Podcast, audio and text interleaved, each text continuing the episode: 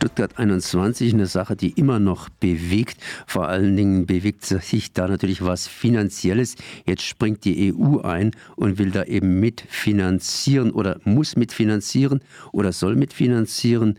Also ich bin zumindest verbunden hier mit Eisenhardt von Löper von den Kopfbahnhofbefürwortern. Das heißt eigentlich den Gegnern dieses Tiefbahnhofes. Und die haben natürlich auch ihre Argumente hier parat. Erstmal herzlich willkommen.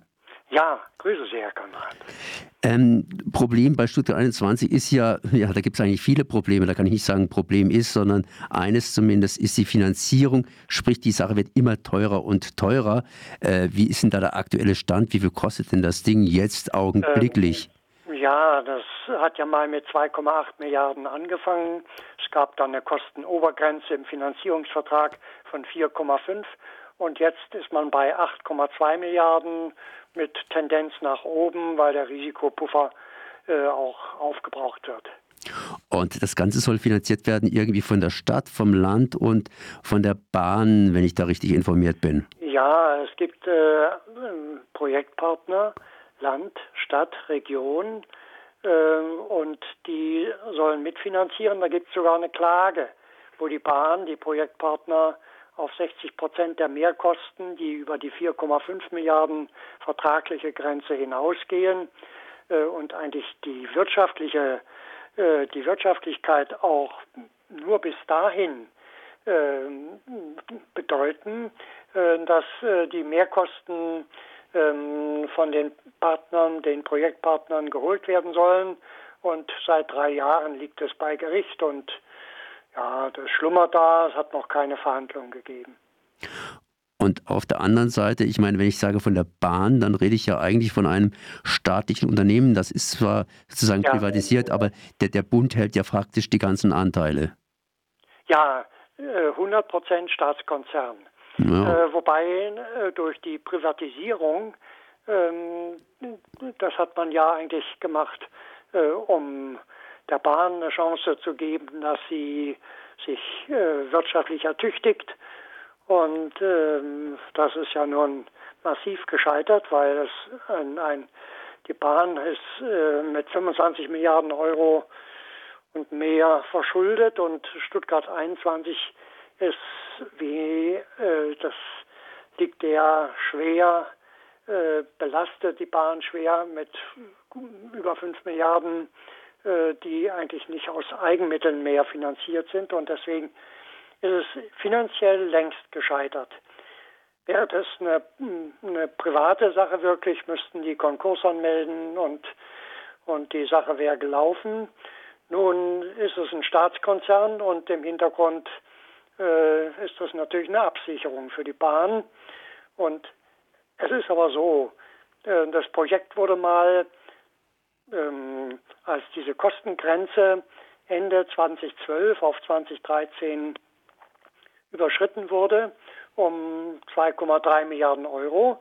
Da hat, gab es ja ähm, eine heftige Auseinandersetzung, wer oder auch eine Nachprüfung von allen Seiten her, äh, wer nun, äh, ob das Projekt noch laufen kann, weil es sich als unwirtschaftlich erwiesen hat. Und dann hat aber ähm, das weiß ich aus äh, dem, den ähm, Dingen, die aus dem Kanzleramt durch Informationsbeschaffung an Land gebracht wurden im Prozess. Ich weiß, dass es da äh, von der Kanzlerin, Deutschland äh, sollte den Standort sichern und dann hatte man Sorge, ähm, irgendwann sollte im Herbst 2013 eine Wahl stattfinden. Man hatte Sorge, man hat äh, Druck ausgeübt, das Projekt soll in jedem Fall gebaut werden. Diesen Druck, ähm, den hat es gegeben, der war ein unzulässiger Übergriff, weil die Bahn eigentlich selbst entscheiden musste. Und da gab es aus dem Verkehrsministerium heftige Warnungen auf fachlicher Seite, hier doch die Dinge anders zu bewerkstelligen, also hier eine Umplanung vorzunehmen. Und ähm, das ist damals nicht geschehen äh, wegen dieses Drucks aus dem Kanzleramt über Pofalla, der damals Kanzleramtschef war. Und äh, Schäuble hat auch gesagt, wird gebaut. Äh, das ist ein gesamtstaatliches Interesse. Äh, man hat es praktisch zum Staatsinteresse gemacht. Und jetzt sieht man, das ist verdammt ins Auge gegangen. Ja, und jetzt gibt es den, den äh, Bundestagsabgeordneten der Grünen, den äh, Matthias Gastel, äh, der sagt, dann soll doch der Bund jetzt auch die Mehrkosten tragen. Und wir halten halt dagegen, ähm, da war ein, zwar ein staatlicher Übergriff, aber es kann doch nicht wahr sein, dass jetzt äh, dieser, dass äh, nicht die Verantwortlichen zur Rechenschaft gezogen werden. Auch das hieß es in einem Dossier aus dem Finanz, aus dem Verkehrsministerium, die sollten mal zur Rechenschaft gezogen werden. Ähm, das ist eigentlich nach Aktienrecht so, dass man da auch in die Haftung gerät. Und so soll der Bund nun die Zeche bezahlen, weil er nun äh, vom, von der Europäischen Union Geld bekommen hat. Das beißt sich mit dem Auftrag äh, eigenwirtschaftliches Projekt. Und äh, das Umpolen jetzt auf ein Bundesprojekt, das geht nicht, weil es ja gar nicht Gegenstand eines öffentlichen Bedarfs war.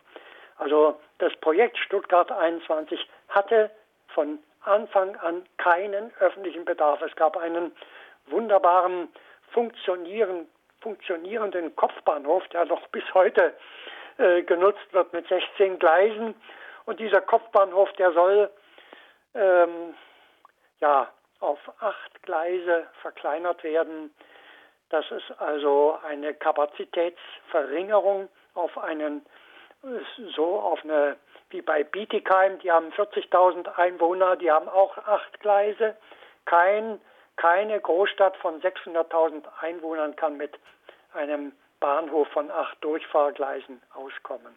Das ist also ein heller Wahnsinn und führt zu einem Verkehrsengpass der also allen Bemühungen, ähm, hier die, die Schiene zu stärken, wegen, wegen ähm, ja, äh, um endlich auch äh, hier ähm, etwas für das Klima zu tun, Klimaverträglichkeit zu erreichen und die Verdoppelung der Fahrgastzahlen zu bewerkstelligen, Deutschlandtakt integraler Taktfahrplan.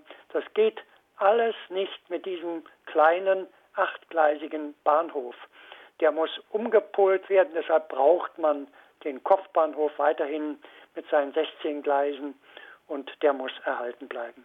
Jetzt habe ich gelesen bzw. gehört, und wo habe ich überhaupt Information äh, oder Gerücht, dass die Grünen fordern, dann müssen wir halt eben irgendwie noch mehr ähm, ja, Gleise bauen. Also acht ist sozusagen eine Schwebezahl. Äh, da äh, könnten nee, Sie ja hingehen nee, und könnte sagen. Ja, da, darf ich mal unterbrechen. Äh, also die acht Gleise sind nicht erweiterungsfähig. Sie sind unten ja im Tunnel. Äh, sie haben nur eine bestimmte Breite. Die Röhren sind viel zu eng. Das weiß, wissen wir von den engen Fluchtwegen. Die sind zwei Meter und in Engstellen nur 90 Zentimeter breit. Also Brandschutz ist total äh, höchst schwierig und unverantwortlich, weil äh, da die Entfluchtung nicht gelingen kann. Und die, die, die Zufahrgleise, die sollen auf den Zufahrstrecken äh, erweitert werden, also ähm, äh, nach Zuffenhausen raus und so. Das würde aber an der Engstelle im Tiefbahnhof nichts ändern. Ah ja, ich dachte einfach nur, dass sie da ein bisschen mehr bohren oder sonst wie, also sozusagen parallel nee, auf gleicher Ebene noch ein bisschen da zusätzlich ja, bohren. Das sind ja 60 Kilometer und dann noch 17 Kilometer im Anhydrit.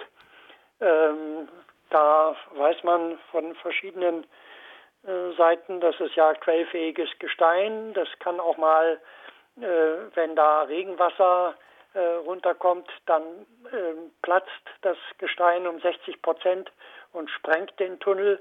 Äh, dann gibt es, wie in Rastatt geschehen, bei der Rheintalbahn, gibt es dann ein Dilemma, kann nicht mehr befahren werden. Dann haben sie monatelange Sperrungen und äh, die Ausweichmöglichkeiten fehlen. Dafür sagen wir, brauchen wir in jedem Fall den 16-gleisigen Kopfbahnhof. Mhm. Wie spielt jetzt da die Europäische Union mit? Die Europäische Union scheint ja irgendwie jetzt größere Kosten übernommen zu haben und entsprechend ja Stuttgart 21, das heißt das Projekt finanziell äh, stark zu entlasten und der Bund könnte ja im Prinzip oder die Bahn, wer weiß, äh, da jetzt mit Geldern nachschießen, da ja die Europäische Union irgendwie da Geld reinschießt. Ja, ähm, das Merkwürdige ist an diesem Zuschuss, dass es ursprünglich darauf beruhte, dass zugesagt war, 50 Prozent Steigerung der Kapazität durch den, durch den ähm, Durchgangsbahnhof, der dann neu in der Tiefe geschaffen werden soll oder im Bau befindlich ist seit zehn Jahren. Ähm, und äh, das äh, ist die, diese Bedingungen hat man dann später gekappt und jetzt fließen die Fördergelder ohne Wenn und Aber. Wir haben Zweifel, dass das rechtens ist. Das muss aber von der europäischen Seite aus geprüft werden. Es kann eigentlich nicht sein, dass man für einen Bahnhof, der Pariser Klimaziele bis 2030 Doppel, Verdoppelung der Fahrgastzahlen konterkariert, also genau daneben schlägt und unverantwortliche Situationen schafft, die eine, einen Verkehrsengpass in der Metropolregion hervorrufen, dass das mit der Europäischen Union gefördert wird. Das muss untersagt werden, weil es auch nach äh, dem Ausbau und dem Erhalt äh, des Schienenverkehrs schädlich ist. Äh, man darf nicht einen Murks fördern, und dafür Gelder kassieren. Der Bund hätte selber das nicht zulassen dürfen, die Gerichte und die, und die Politik. Die Politik auf Bundes- und Länderebene muss heute noch sagen, wenn sie klaren Kopf hat und einsichtig sind, muss heute noch eine Umpolung stattfinden auf den von uns, äh, auf den notwendigen Umstieg. Man kann die Dinge, die jetzt gebaut sind, nutzen und man muss aber umpolen auf einen Umstieg von Stuttgart 21. Äh, man könnte die Röhren, die da ähm, geschaffen wurden, für den Güterverkehr nutzen und eben die brandgefährliche Situation in der Tiefe des Kopfbahnhofs auf einer Riesenstrecke. Äh, Sie, Sie dürfen einen ICE in so einem Tiefbahnhof, da darf es nie und nimmer zu einem Brand kommen. Das ist sonst äh, wahnsinnig gefährlich. Da können tausende Menschen ums Leben kommen. Ähm, und das darf ja niemand zulassen. Da werden höchste Werte äh, der Verfassung missachtet. Die Pariser Klimaziele äh, werden mit den Füßen getreten und alles das zusammengenommen verbietet es äh, oder zwingt, verpflichtet uns alle dazu, einen Umstieg auf das zu machen, was zukunftsfähig ist. Fridays for Future sind da genau richtig. Und wir, Mondays for Future, wir haben am Montag die 504. Montagsdemonstration. Äh, wir stehen auch dafür, dass hier Verantwortung für die Zukunft wahrgenommen wird. Auf der anderen Seite in der Europäischen Union gibt es oder gab es starke Befürworter. Ich denke daran an unseren Oettinger, äh, der gesagt hat, beziehungsweise der geschrieben hat oder geschrieben wurde, äh, 10 Millionen oder 10 Quatsch, 10 Milliarden für Stuttgart 21 hält er durchaus für machbar. Das lohnt sich.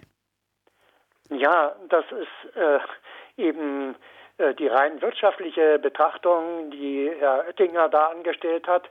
Ähm, man wollte sich mal ein Denkmal setzen mit einem großen Bau. Das hat sich an der Geschichte der Menschheit immer wieder gegeben.